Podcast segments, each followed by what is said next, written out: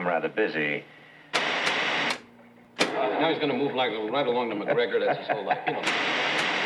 So, Richard, as someone native to the wonderful state of New Jersey, do you think that the Jersey Devil was an appropriate and an accurate representation of your home state? It was. So you have wild I women running recognize around. it. y- y- Yes, we call them Jersey girls, but you know, it, it's it's definitely the way. Um, they definitely have that kind of big hair going on. Uh, I don't know what accent. It seemed like everybody was trying to do a Jersey accent, except there, you know, they weren't agreeing on what a Jersey accent was. Well, I mean, to be fair, most of the actors are from Canada, Yeah, that's true. so they don't really know what New Jersey is. Yeah. So, you know, we talked last week during Squeeze, which was kind of the first Monster of the Week episode. Um, episodes one, two, and four have been all about the alien stuff, and I didn't really like Squeeze. A lot of it was because I didn't like the monster. I thought Eugene Tooms was just, it didn't really gel together as a concept. Now, this week in both, we have another Monster of the Week storyline, and I really liked these two episodes. I thought the monster was more interesting. I found the plots more cohesive, and both of them were kind of about something. You know, Eugene Tooms isn't about anything, doesn't really Right. provide any deeper meaning to this. And for example, while um, uh, while the Beast Woman in Jersey Devil isn't exactly about the plight of the homeless, certainly they're juxtaposing those things together, and you know, st- and certainly, and the next one is a very interest. It's using a supernatural story to tell a real world story about weapon sales. Yeah, I mean, I think that that you know, um, the X Files is certainly not the type of show like, for, for example, Yeah. the original Star Trek that is going to use uh, science fiction means to to criticize you know modern day America or anything like Yeah. that. However, I do think that there are some some deeper resonances there that that, that do get overlooked a lot of the time, Yeah. especially with an episode like the Jersey Devil, where uh, interestingly enough, I think that these two episodes, Jersey Devil in particular, number one,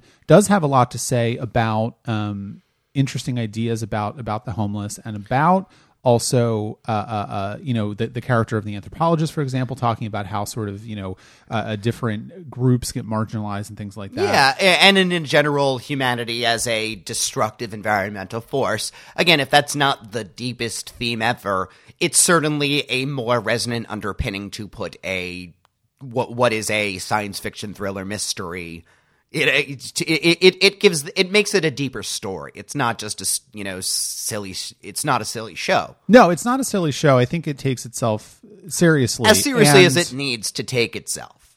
Because it does, at the end of the day, want to entertain us. The thought of a missing link species and this beautiful beast lady running around killing people. I mean, that that is campy in its own way.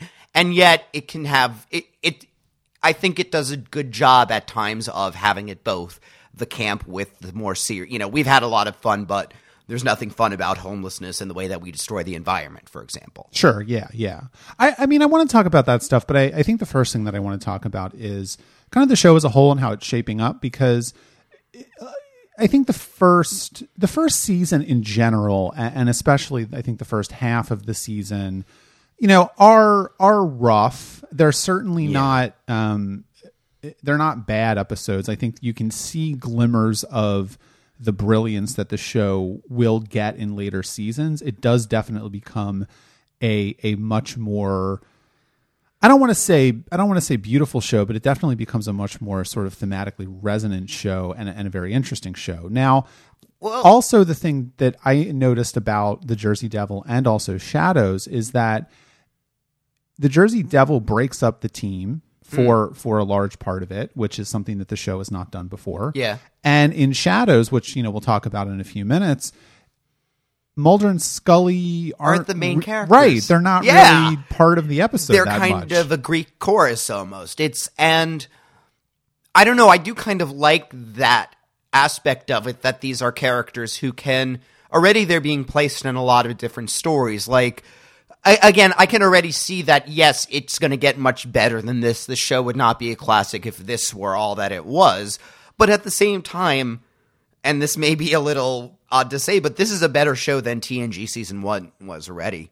I think that most anything. Well, is. that you know that's fair, but I mean, even if it has a little to go to find its voice, it still feels like it's most of the way there. Which is now, of course, TNG did have a lot more moving parts at the beginning, just in terms of who the main cast is. I mean, the only cast we get week to week on the X Files is Mulder and Scully, and I mean, in, a certain way, I think this is a harder show to do than, than TNG, and in Hmm. a certain way, it's an easier show to do. You know, and I don't know that we want to compare it too much, but I, I do think that, for example, it, it was to the show, it was to the X Files credit that it had a, a strong, you know, creative leader in Chris Carter. Yeah. I think it was to the show's credit that it it had very very uh, strong performances by David Duchovny and Gillian Yeah. Anderson. Now, you know, interestingly enough, Gillian Anderson is on the record as saying that, especially in um, in in the Jersey Devil and Shadow, she felt like she wasn't really sure about who she was playing, and she wasn't. Really, Yeah. you know, and you can definitely see that. I think that David Duchovny as Mulder is much more of a fully formed character, even in the pilot. I think he had a very strong idea of who this character was. but in Gillian, s- Gillian yeah. Anderson, not so much, but I do think that she is getting there. I mean, also the thing is, like, she was very, very young, and I, Yeah. I, I think I may have mentioned this when we talked about the pilot, but you know, Fox was was concerned about casting her only because she was so young. She was 25, yeah, when the pilot was filmed. I mean, to a degree, that actually does. It, I, I, it's a happy accident that that does fit the characters. This is a world Mulder has lived in for a while, and while Scully very quickly is acclimating herself, this is all very new to her. She hasn't read all of the X Files yet. She doesn't you know necessarily know what all these things are signs of. She's starting to realize. I mean, uh, in the second episode, she's you know she's like, all right, that was an X file though, right? Like she knows where this is going. Um, Yeah, and I mean, like in in in later seasons, we will definitely have fun uh, talking about Scully's journey throughout the show. You know, one of the run. I don't think this is going to become as a surprise to you, but you know, more often than not, Mulder is is the one that is portrayed as correct, and yeah, it does become sort. Of, it's a running joke, I think, in X Files fandom that that you know Scully is is giving these increasingly lame explanations for things as she's seen all kinds of crazy shit for like five years, and then she's still saying, "Well, I don't think it's aliens," you know, stuff like that. But anyway, yeah. And again, so far the way they've handled it has been she's willing to follow him, but she she's the one who's again making it very clear that. It doesn't really matter what she personally believes because she's the one who's presenting this to other people. She needs to get a version of this story that will be acceptable to other people. And so, really, yes, the fact that she's seen all this stuff for what will ultimately be 10 years is almost irrelevant because nobody else has been there. Yeah, and also, I mean, frankly, too, that, that you know, Mulder is just really fucking charismatic, and Yeah. and, and he, you know, for example, like for when when she goes to the college and takes you know Mulder to the college Yeah. to, to obviously to kind of talk him down a little bit and to say here's a man who has studied this you know he's going to Yeah. convince you that that you're wrong and Mulder actually sort of convinces the professor that that this is possible Well, yeah. At the end of the day, he can't rule it out yet, and as they, as scientists, they do know that. Uh, uh, uh, again, she is more concerned with. Uh, Scully is viewing this evidence from a guilty until proven innocent way, and Mulder is an innocent until proven guilty, or maybe the other way around. I'm not quite. Uh, I know what you mean yeah, exactly. He doesn't need the evidence, you know, and as long as long as he hasn't seen anything against it, he thinks it's possible. He ha- he is able to make that leap, and he has convinced. Now, was that anthropologist character, by the way, is he ever seen again? Because he's he's because he's said to be her professor, and I liked him. I feel like maybe yes, but I I can't say for sure. Yeah, I liked the little party that they gathered together with the park ranger. Like again, you know, they the this the Jersey Devil is more about they collect two allies and they go on this quest, and then the other uh, Shadows is about this other is focusing on this woman with Mulder and Scully kind of appearing to explain and investigate. Uh, Right. Which I, I, I like. Again, already the show is using them in very different ways. Yeah, no, it absolutely is. I think that. I mean, well, let's talk about about um, uh, Scully's plot in, in the Jersey Devil Yeah. because I do think it's interesting, and I think it's both a way to maybe um, placate the network a little bit and then Yeah. also get rid of it because you know the the entire tension throughout really this episode on, on the part of Scully is you know does she want to you know we already know Mulder is consumed by this Yeah. quest and we already know why he's consumed by the quest mm-hmm. because of his sister and he doesn't really have a life. He he Yeah. works. His li- I- his life is his work, and his work is his life. Whereas Scully is, you know, she's a little bit younger than him. I don't think she's Yeah. supposed to be significantly younger. If she's twenty five, Again, about Well- five or six years Right. at most between them. She's late twenties, he's early thirties, but you know, again, he's had a few more years, especially in the X Files. But it's she, you know, she's not ten years younger than him, for example. right? And I think I you mean- know if you look at if you look at what happened in, in Squeeze, for example, with the the character uh, of the you know FBI agent Yeah, yeah, yeah. to the academy together with, and, and she looks at him as a careerist ladder Yeah. climbing slime ball, but. I don't know that she knows what she wants her career to look like. I don't know that she knows Yeah. what she wants her her life to look like. And you know, in the Jersey Devil, obviously she is she is trying to have a life outside Yeah. of her work. And what at the end of the episode, what it really comes down to is that she's already buying into the quest that Mulder is on, and this is really, I think, Yeah. Well, if, it- if it's not the end of her having a personal life, it's definitely her making a decision to focus on her work at this point and to really, really buy into and get attached to Mulder. Well, I think it was. It's very interesting that she's getting the. I thought the show was actually relatively subtle about it. Again, it's only t- two, three scenes in the entire episode, but she is dealing with the general pressure that women deal with when they're in their late twenties and single. Which, Sure. when are you going to get married and have a baby already? Um, in the, conversation with her sister, first of all, Scully says, "You know, I'm I may be good with the kids. I may enjoy." That's not her sister.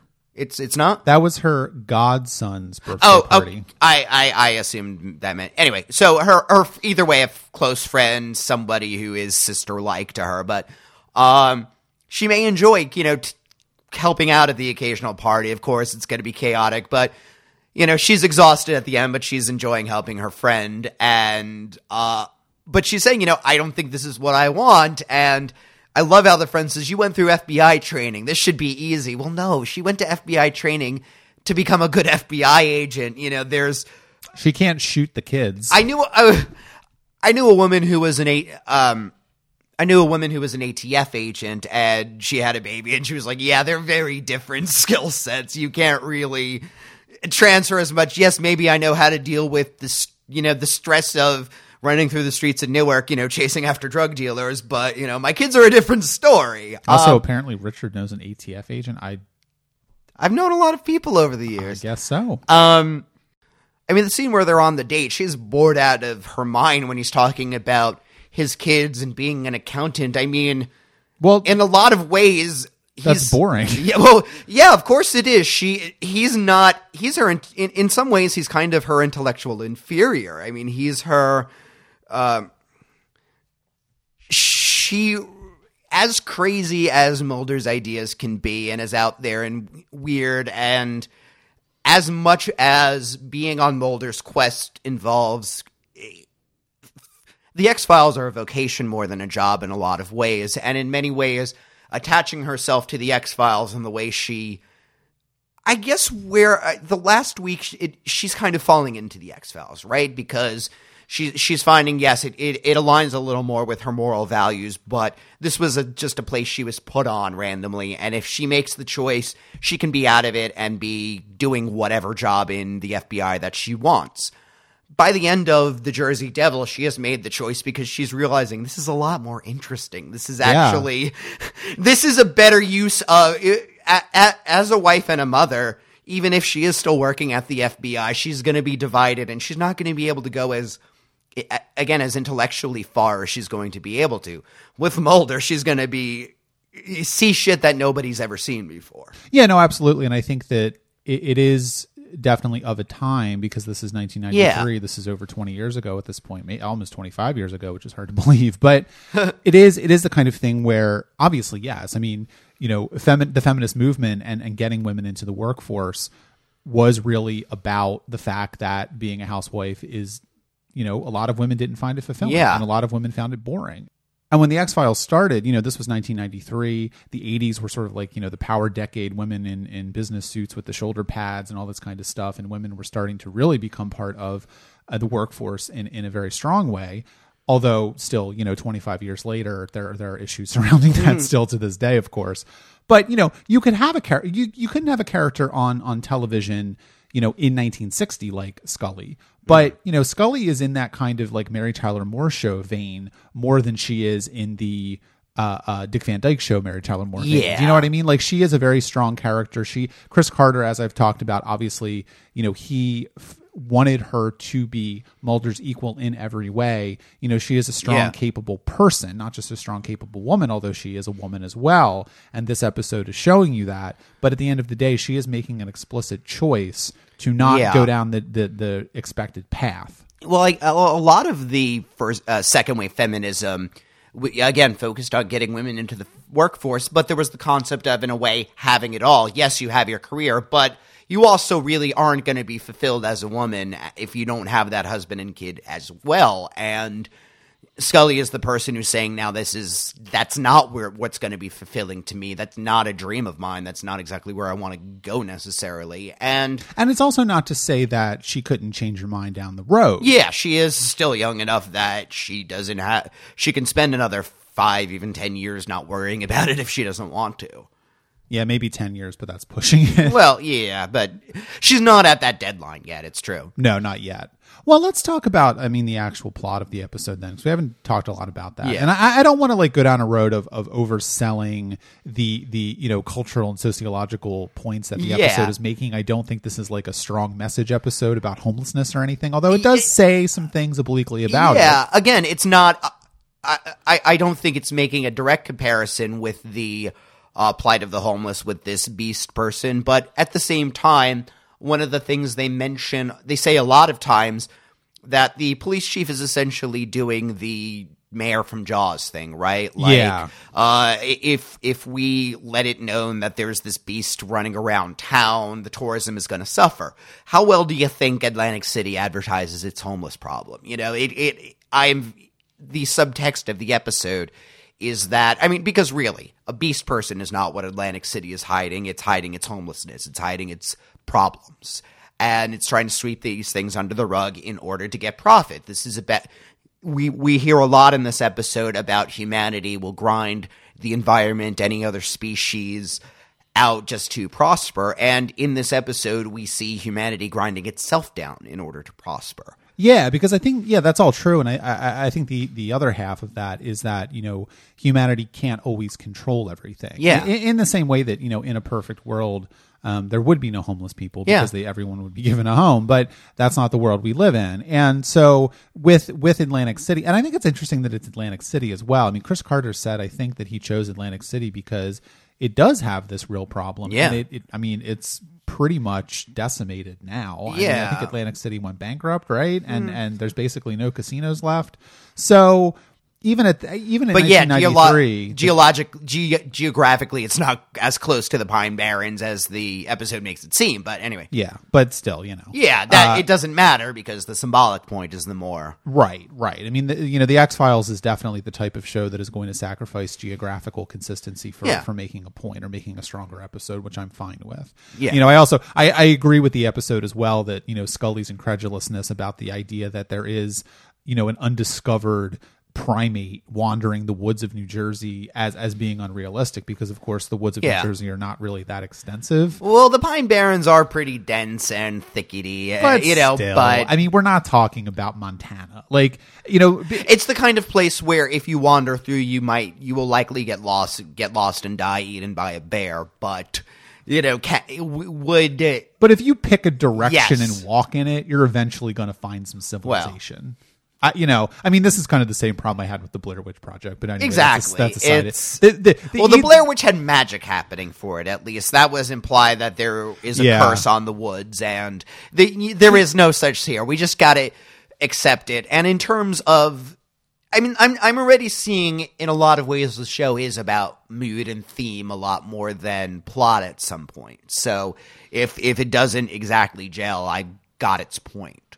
Yeah, I think so. And I also, you know, I I like the fact that that they break them up in this episode again Yeah. because it does give the Mulder stuff kind of an interesting energy because you Yeah. can see how he could really go down a bad road of getting obsessed with this stuff and and him getting Scully assigned to the X-Files is they're they're already becoming a really integral not even a team they're they're just like they're together and She's the person he calls when he's in jail. I mean that that's that that alone is saying where they're. Uh, and, and again, if if they don't, if she doesn't quite have the handle on the character, the two of them seem to have instant chemistry. yeah Now, uh, that actually is something that. What is their working relationship? um what do you mean like are they boss or something No, Like- no, no, no. Uh, I, I, I mean David Duchovny and Gillian, Gil- Gillian Anderson. Oh, I think they got along fine. Yeah. I mean, I never heard anything that they didn't get along or anything like that. Okay, yeah, I, I was just you know curious if there was any behind the scenes drama because again the char- they act very well together. They do. Yeah, no, it's certainly not like Lauren Graham and Scott Patterson on Gilmore Girls who famously hated each other. Really? Yeah, you didn't know that? No. Yeah. yeah, they did. We're Fred and Ethel. Fred and Ethel, there you go. yeah, no, I think they liked each other fine. I, you know, and I think that they do have a lot of. I mean, part of what makes the X Files work in general is is David Duchovny and Gillian Anderson. Oh, yeah. and and you know, all of television works like this to some degree, where you you come back week after week because you you like these characters or you find them interesting or intriguing.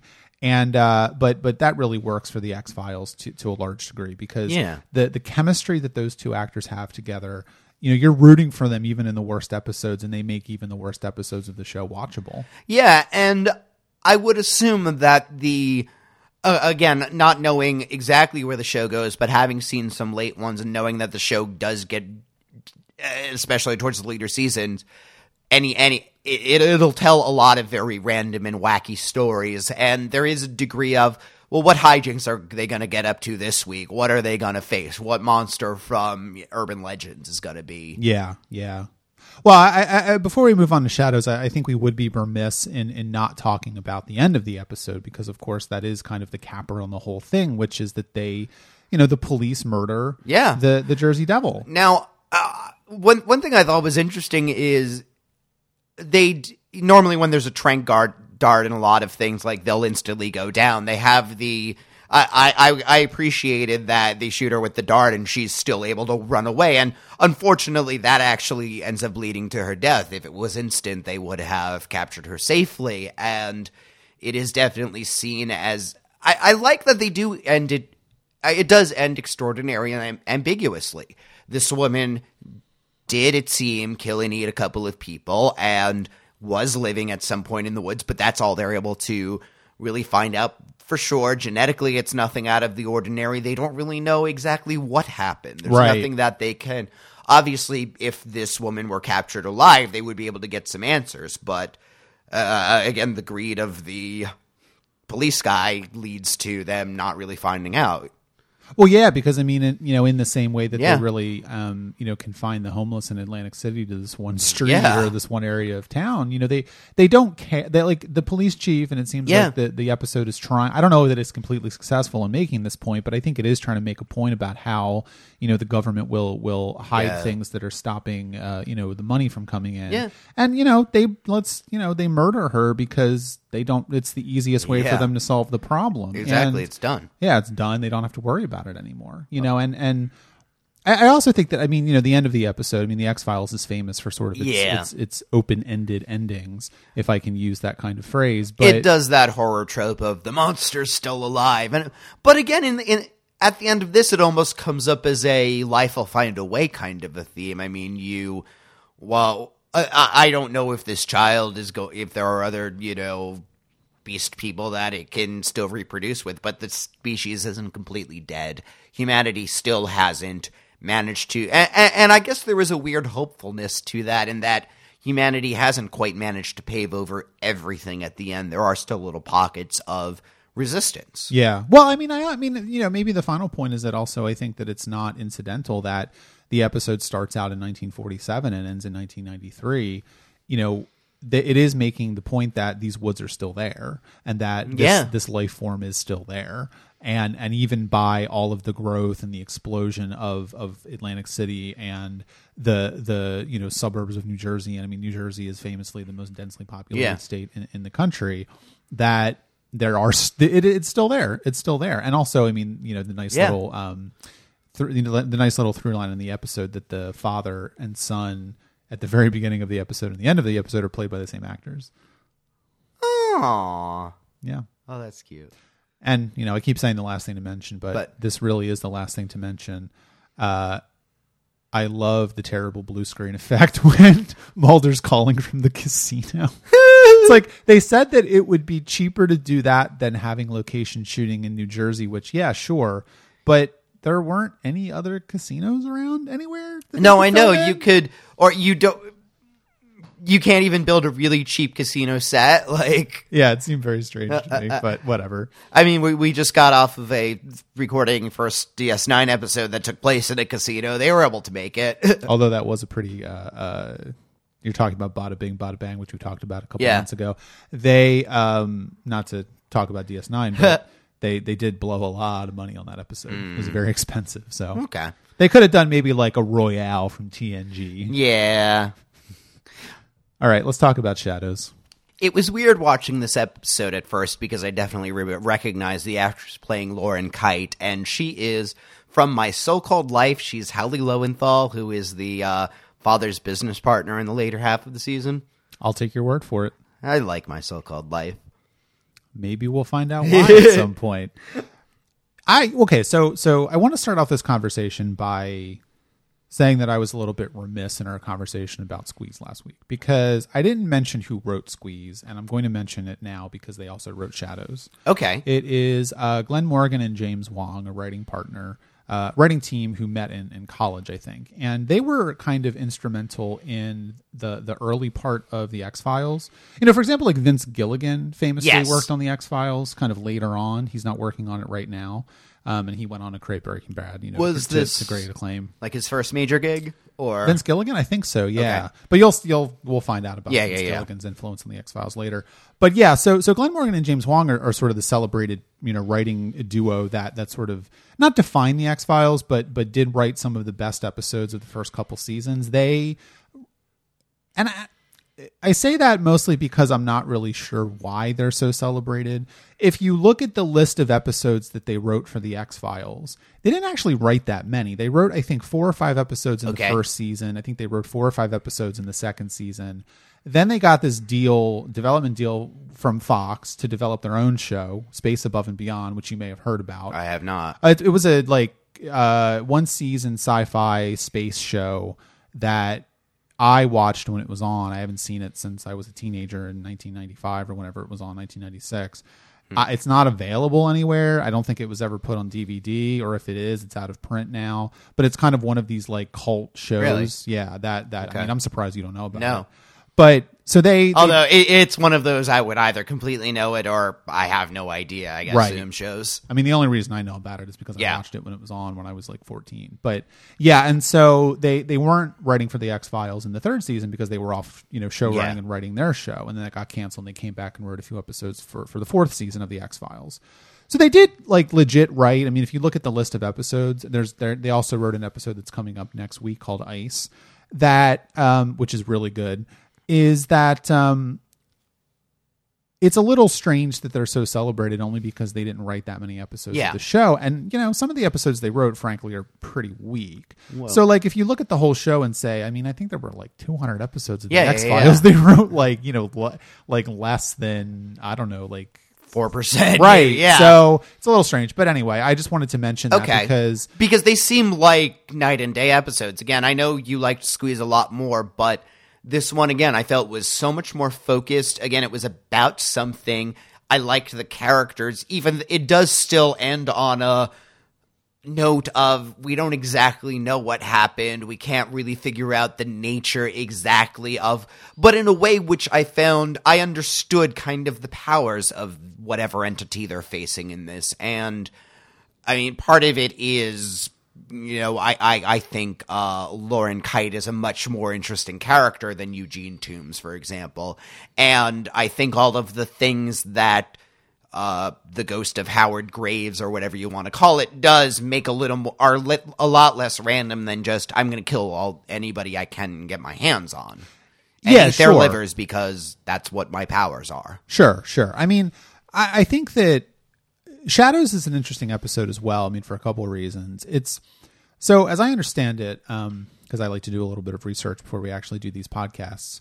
It, you know, uh, uh, Morgan and Wong wrote this episode because Fox said they wanted like a paranormal episode. Yeah. and I think that Well, it says paranormal activity in the credits at one point. right. I, I I think that it's it's kind of um indicative of the fact that the X Files was really sort of like you know they, they it was a bubble show it was a new show like i don't think any of these episodes had actually aired at the point that they were uh, you know making these episodes you know because they usually do like six or eight episodes before Yeah. they actually go get on the air so yeah, they, they didn't have the the creative staff, Chris Carter in particular, did not have the cachet and the power that they would have later on to to not ignore the studio or, or the Yeah. network, but sort of like go, okay, guys, that's a nice idea, but we're like a mass legit hit, so we know what we're doing, so Yeah. we're not really going to listen to you as much. And so, you know, Glen Morgan actually said, or maybe it was James Wong, I forget which one, said that they wrote this episode essentially to placate the network. That the network said, "Hey, we want a paranormal ghost episode," and they were like, "All right, we'll do that." And they could have just written that, right? And they don't. Yeah, I like- what, what they do is is something that expands the the palette of the show. You know, the the the um, storytelling of the show because. The mystery of, of what happened to Howard Graves, the mystery of the ghost or whatever, is not the point of the episode, and no one really seems to be interested in solving it whatsoever. Well, because of the. Uh, a lot of it does hinge on that title drop that Scully gives late in the episode. Uh, she says this is an opportunity to solve a case that's tangible rather than chasing after shadows. Um, at the, the crime is not necessarily that there's a ghost around; it's that there is a place that is selling weapons parts to a terrorist group, and that the guy who is in charge of this had people killed and is having making attempts on the life of another employee who knows about it. That is an actual crime. That is the Yeah. Those are the actual bad guys that Scully is interested in chasing after. At the end of the day, it doesn't almost matter to anybody whether or not Howard Graves' ghost is around, but that they do figure out why he was killed, how he was killed, and who did it. Yeah, because I mean, it's the the way that they get involved in in the the Yeah. mystery of the episode. I think is is kind of interesting as well because of course you've got this like shadowy pair of Yeah. NSA, CIA, Yeah. whoever they are. Uh, calling Lynn Mulder and Scully because they're sort of the quote unquote experts in this, which is interesting. Yeah. You know, Suddenly there's a wrinkle in their terrorism case and they don't understand it. Yeah, exactly. And I, I, I- I think it's it's really really smart on the episode's part to make Mulder's interest in the paranormal and the unexplained how the the real world crime gets uncovered. Yeah. You know, they would not have they would not have gotten as far as they had gotten in their investigation if it wasn't for the ghost of Howard Graves. Yeah. And the reason why they figured this out at all is because Mulder and Scully are sort of interested in this Yeah. thing about the body who was, you know, they're still moving after death. And um, And again, even if they get they when they get to the end and they're they finally get enough evidence to search the place, which we assume these two would have got into eventually, they would have found nothing what, without for the intervention of the ghost. Right, So, right. Yeah, it's it has some weird wrinkles at the end, but uh, again, if Scully is trying to find the thing that she can bring to other people, she can't say, "Well, there was a ghost who was, you know, the founder was murdered and his ghost helped us find this." No, uh, we ended up using a, you know, one of the secretaries was a whistleblower and she helped us find the evidence that to convict him. Yeah, yeah. And you know, it's it's funny too because I think that that the episode is definitely more interested in uh Lauren Graves as a character. Well, not Lauren. Her name, the last name is not Lauren Graves. Kyte. Lauren Kyte as a character, and also this this plot line about the Isfahan and the weapons and things like that. You know, the the the guy um, Robert Dorland, who's the you know co-runner Yeah. of the company is is like legit creepy and you know he also does try and like grab her and who knows what the fuck is going to happen he tries to have her murdered Gra- number one, he symbolically calls her his niece and then tries to grope her. That's the weirdest part. well i don't think he tries to grope her he grabs her I don't, it seems a little. It, it, it's it, it- i mean well regardless yeah, exactly. you know, the it's not the amount of cool. sexual menace in there is up for interpretation, but Yeah. it's it's. but i think that you know uh, we like that he's punished in the end. Yes, yes, That's- absolutely. but- you know, but Morgan and Wong writing this episode with this idea of doing a paranormal ghost story, and you know, the episode's not really super interested in that. You know, Yeah. it, it, it's very much a character study of this character, Lauren Kyte. It's it's much more interested, I think, in the you know terrorist stuff than it is about the ghost as well.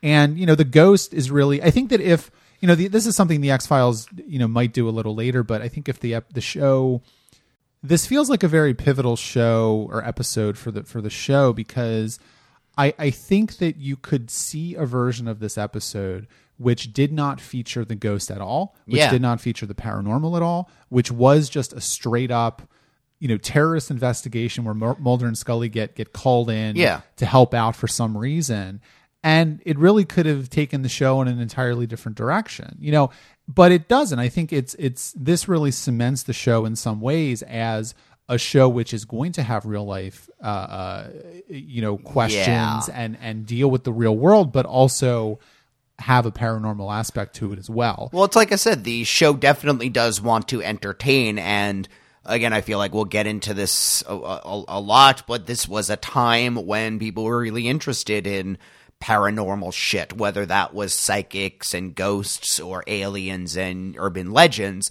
Again, all of this stuff was re- everybody was really interested in this, and so the paranormal plot becomes the MacGuffin for the plot that's about the actual evil that's going on in the world. Again, you know, we you know, you- our, our our faith in supernatural stuff notwithstanding, we all know that there is no such thing as ghost. There are such thing as weapon manufacturers who decide to sell to terrorists for a very nice profit. And at the end of the day, which is the one that we want to come up from the show being afraid of, the weapons manufacturers. I mean, I, I I, I think it is very indicative of it being 1993 that the corporation is unquestionably the bad guy and the whistleblower is unquestionably the good guy. I mean, yeah yeah well you know i think as we said, the show is a little naive at times.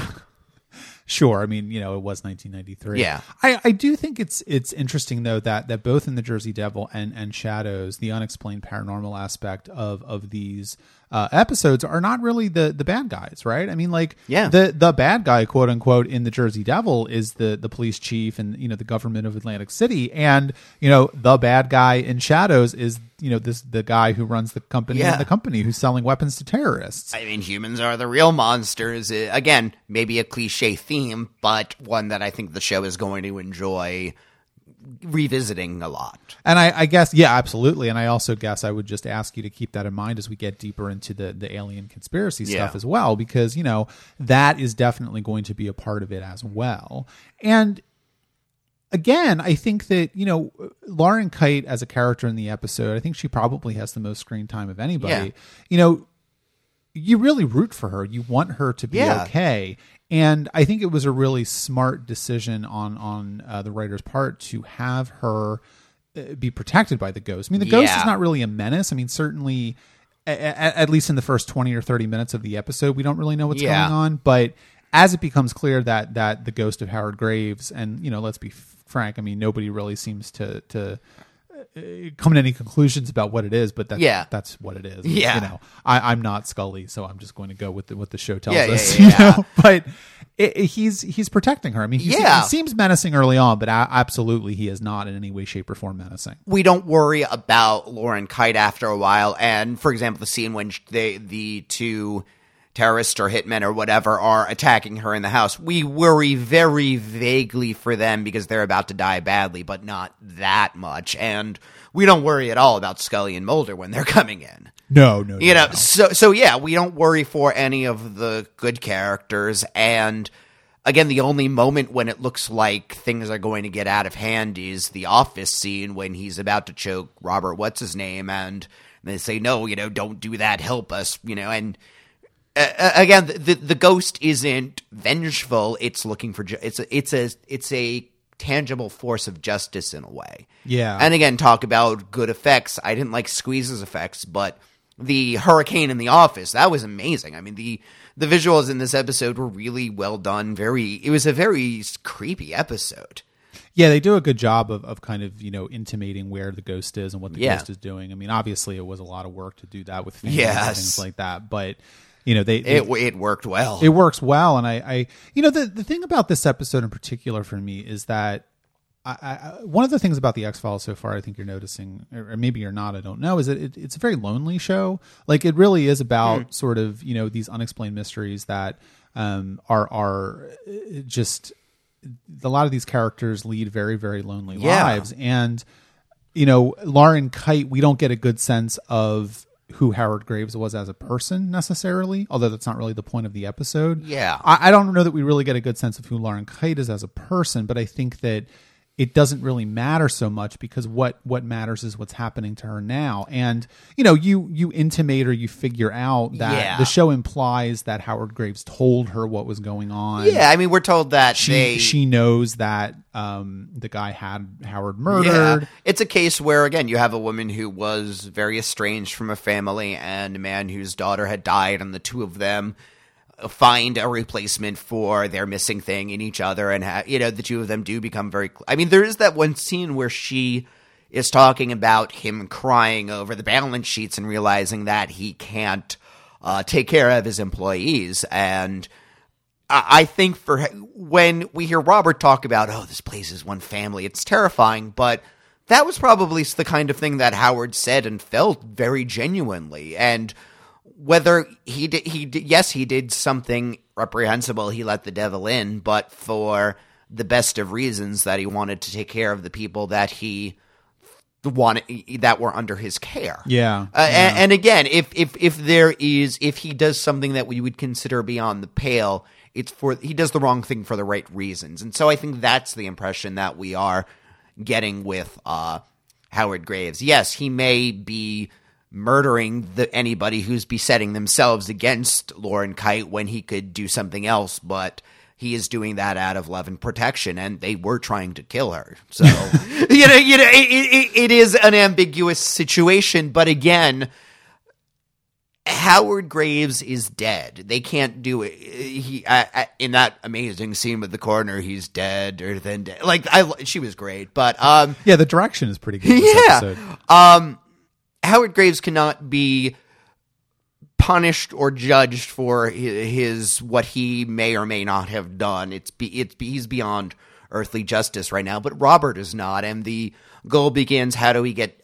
You know, that's where we can actually find justice. Yeah, yeah. Well, you know, it's I, I think it's interesting because I'm glad you mentioned the the coroner because yeah, that shot is great with her, you know, face taking up the entire frame and, and she's over just them. bored and you know amused. But she does, I think, represent what the what Mulder and Scully specifically are fighting against, Hmm. which which is you know sort of complacency and uh, intellectual laziness. You know, Yeah. they you know uh, Scully asked, "Well, how do you know it was it was him?" And she says, "Well, it said so on the toe tag." You know, like and and that's not really an answer, right? No. I mean, they say, "Okay, well, who made?" Then they're still. At this point, they're still suspecting Lauren Kyte Yes. of something. They don't know exactly what what's going on with her. So when they find out that Lauren Kyte is the one that made the uh, you know positive identification of the body, they think that he faked his own death. Well, And- again, Scully in her report is saying how the accomplice, who they think could, uh, you know, obviously. it's going to be, and they're still looking for the earthly reason behind this. That Howard Graves's ghost is around is nobody. Nobody would ever believe that, but even if it's the most outlandish thing ever, she can sell.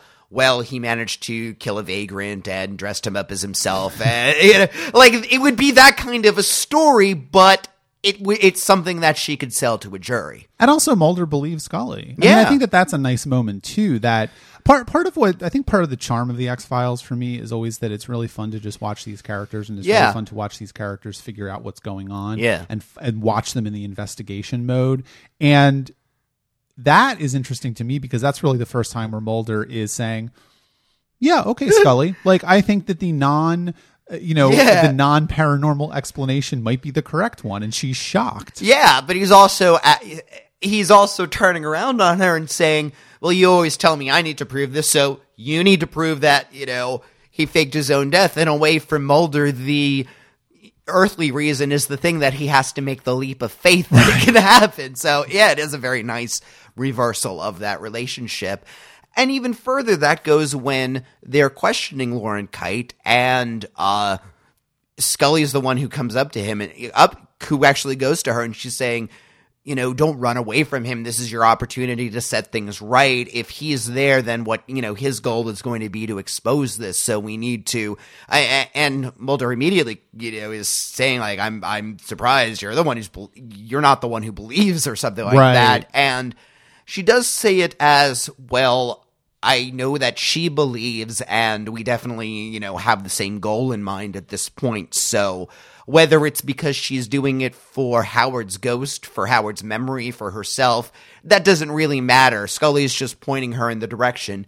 And yet, I don't know. Number one, the fact that you very deliberately said that that wasn't Scully's sister kind of raised a little alarm for me. We don't know what uh, Scully's family situation is, and I wonder then if this is suggesting that perhaps Scully had lost a family member and does have a Scully has unfinished business with somebody. It's it's it's unresolved issues with somebody. It is coming clear in that uh, conversation to me. Yeah, I think that. I mean, uh, we do meet Scully's family at, at, at some Yeah. point. We meet Mulder's family at some point as well. Um, at least, you know, he doesn't have any siblings that are around, but he, he Yeah. has, you know, parents and things like that. So, you know, we meet those people. So certainly we'll find Yeah. out more about their their history. I think that you know, for for me, what what is kind of interesting in these in these two episodes specifically is that you know it's it's really shut down on the idea that um, Mulder and Scully are going to have a personal life in terms of friends Yeah. or romantic relationships outside Yeah. of um, their relationship. And I'm not saying it's going to be romantic or they're friends or whatever, No. but I'm just saying that they don't really have a personal life. And the only personal life they're going to be allowed to have is through their family, is through the history that they have. Yeah. So it, it really, it's going to become a very, very intense relationship between the two of them. Well, you know, again, we we've seen glimpses of people who are dealing with this. We saw uh was it Darlene in Conduit. We've seen uh we're seeing Lauren Kyte now. Um it's very clear that people who have had brushes with something from the X-Files either p- other people don't believe them or think they're you know insane or whatever or they have you know they're they're they're too scared to talk about it to other people. But either way, all of these people are leading lonely existences. Uh, Lauren Kyte is somebody who moves to Omaha to take a secretarial job just to get out of the situation. She, it's dealing with whatever you're going to call it, supernatural, paranormal, does make one lonely. And uh, I'm getting hints of what Mulder's life might have been before he met up with Scully. And yeah. Well, I mean, for example, I think it was it in the Jer- was it in Jersey Devil that that um I think it was Jersey Devil that uh, he was he was looking at the the Oh, yeah, the porn, porn man. the porn man you know and that that becomes kind of a thing you know uh, just to say that Mulder is is viewed a little bit of a sexual creep let's say um, Well, it was pre-internet and really pre uh 2000s porn revolution, but well the internet was around but you wouldn't necessarily want to download porn on a yeah, know, it's true. Four- Um, 14.4 baud modem but e- either, either way, it's true that 1993 versus 2016 pornography is a very different animal at this point in, in history. But uh, yeah, I mean, the two of them. I don't know if it necessarily. I don't get the sense that it's going to be one of the shows where the two of them are one character. They are still. I, I I'm seeing already that they are going to be separate entities, and Sure. yet it is going to be the two of them against the world. Sure, sure. I mean, yeah, it definitely is going to be the two of them against the world. Yeah. I mean, that's that's very clear. I think. You know, the, I mean, the last thing I want to say about about shadows before we wrap this episode up, maybe, is that um, to to go back to to Scully's theory about Robert Graves, you know, faking his own death.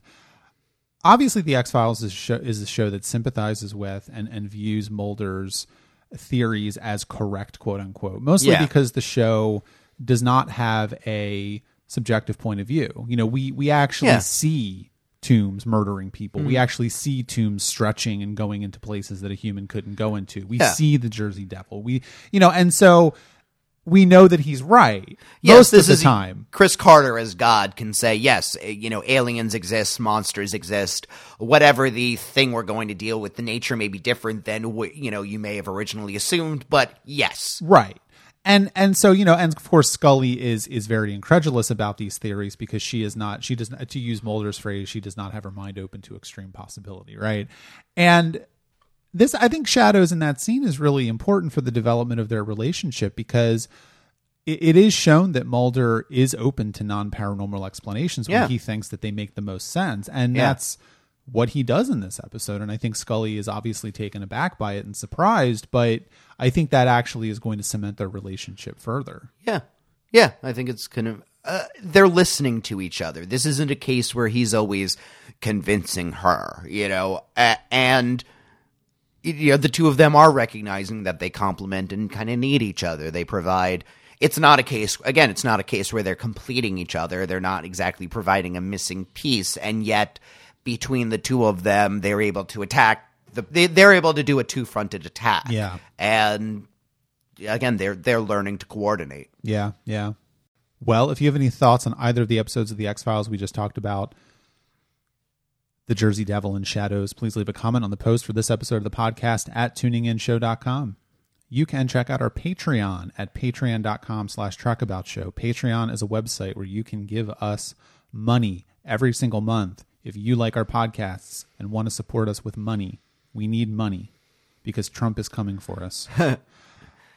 you can do that at Patreon. And he didn't pay taxes for 19 years, so he's we you know we really need money. we really need money.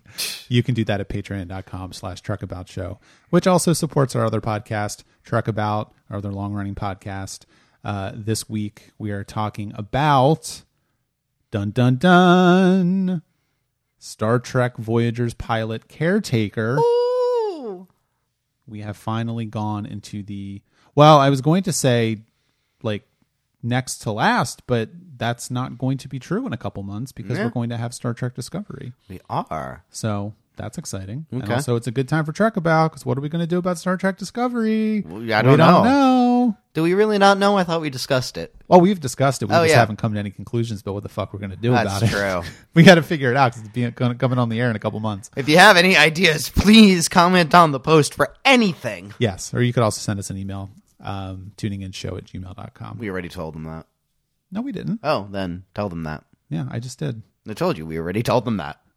Social media, we're on at Facebook, Twitter, Instagram. Tuning in shows our username in all those places. And as always, please leave us an iTunes review for tuning in. It is the best way for new fans to find the show. And as we go down this long, long journey through the X Files, it's going to be a good time for new listeners to get into the show.